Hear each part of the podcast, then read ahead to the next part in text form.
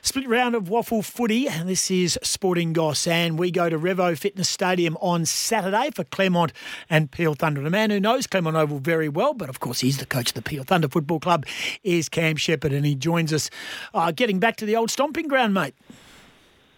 Yeah, Goss, love it at Claremont Oval, um, and uh, looking forward to the weekend. You're going to be a few troops down, one can assume, and we you know, we take it for granted that there will be some fairly significant changes uh, with the AFL aligned team, the Fremantle Dockers for Peel Thunder. That is a huge test of your depth. Yeah, look, it is, and um, you know, on top of that, uh, Captain Ben Howlett will be out with with uh, injured hamstring. So, well, look, we're we're going to be tested. You're right, um, and we've just got to try to fight through.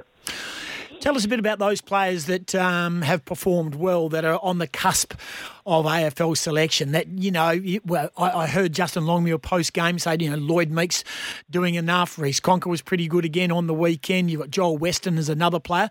Anyone else uh, jump off the pages? Luke Valente get getting much of the footy?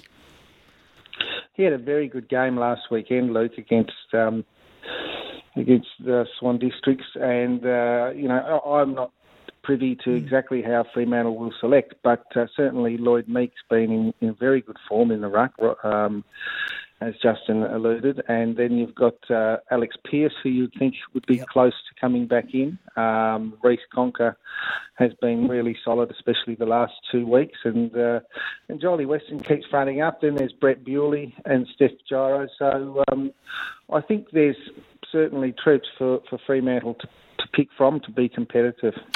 Uh, just in summary of your game against Swan Districts last week at home at David Gray's Arena, you kick yourself out of it, especially in that second quarter, and then from then on, it, uh, in fact, that second quarter and the last quarter, uh, correct me if I'm wrong, was there an issue with the breeze? You kicked two goals, seven in one quarter, and you kicked five points in the other, going in the same direction. No, no issue with the breeze, Goss. It was, I think, the last three quarters we had 48 inside 50s to their 21. Wow. And we kicked six goals, 14.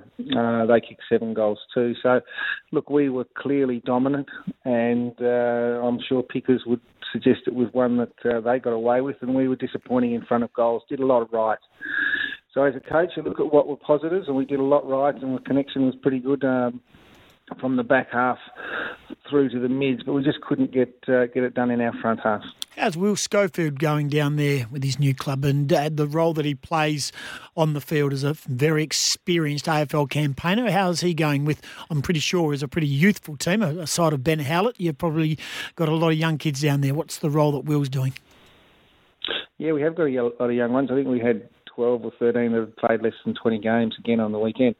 Look, Will's uh, we've thrown him around um, in uh, the position where he plays. He's he's probably best suited as a key back, but we've had to ruck him and play him a bit in the forward line. So he's become a bit of a jack of all trades. But he's um, he really he, he's running a mentor group for our young leaders, so the boys in the Colts. So he's um, getting to know the young players and giving them great leadership.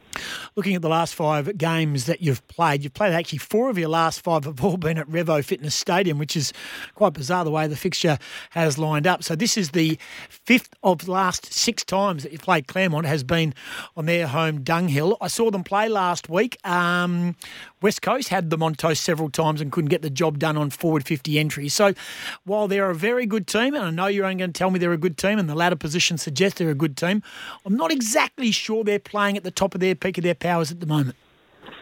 No, well, you might be right, but I'd rather be seven wins, one loss than where we are at the moment. So clearly, um, clearly, you know, they're at the top of the ladder for a reason, and they've got the job done, and, and you know, they've got a when you go through their list, they've got a lot of blokes who get a mountain of possession. So mm. we've got to be wary of that, and then somehow play the game in our front half and uh, and see if we can kick a score, unlike uh, West Coast, who, who obviously really improved last week. Yeah, they were very good. Um, someone like Jai Bolton, as you know, he's a bit sort of that way that he gets so much of the footy, and you make a decision. Do you try and stop him? Do you try and counter him by playing someone uh, away from him who can get plenty of it the, the other way and, and, and punish you in, the, in your front half? I mean, how, how does a, a coach go about, not you're going to give up your game plan, but how does a coach go about sort sort of uh, a player like Jai Bolton, who, like Aaron Black, like Shane Nelson, and a few others, just find the footy. Doesn't matter if they're being uh, matched up on or allowed to run free.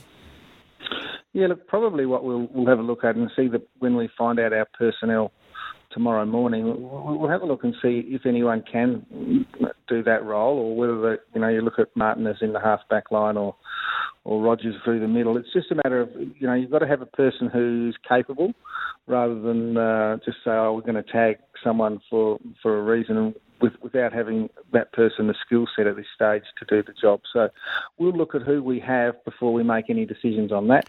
But clearly, uh, Jai's in really good form, and uh, you know he's been in good form for many years. He's going very well. So you're confident that um, you can put on a good show against Claremont? I mean, the group itself, and as you talk about, that's the one disadvantage you've got is you you find out your personnel late, but uh, that's enough time for you to to get a match uh, plan together and a personnel plan together. And do you have the depth to cover if you lose four, five, or six troops?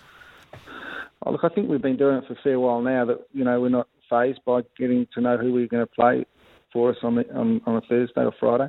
So we're we're okay with that. Uh, do we have the personnel? We'll know a little bit more after Saturday, but um, you know it will test our depth. But we've got great faith in some of the young players coming through. Good on you, mate. Appreciate your time. Thanks for joining us on SENWA here on the Sporting Goss.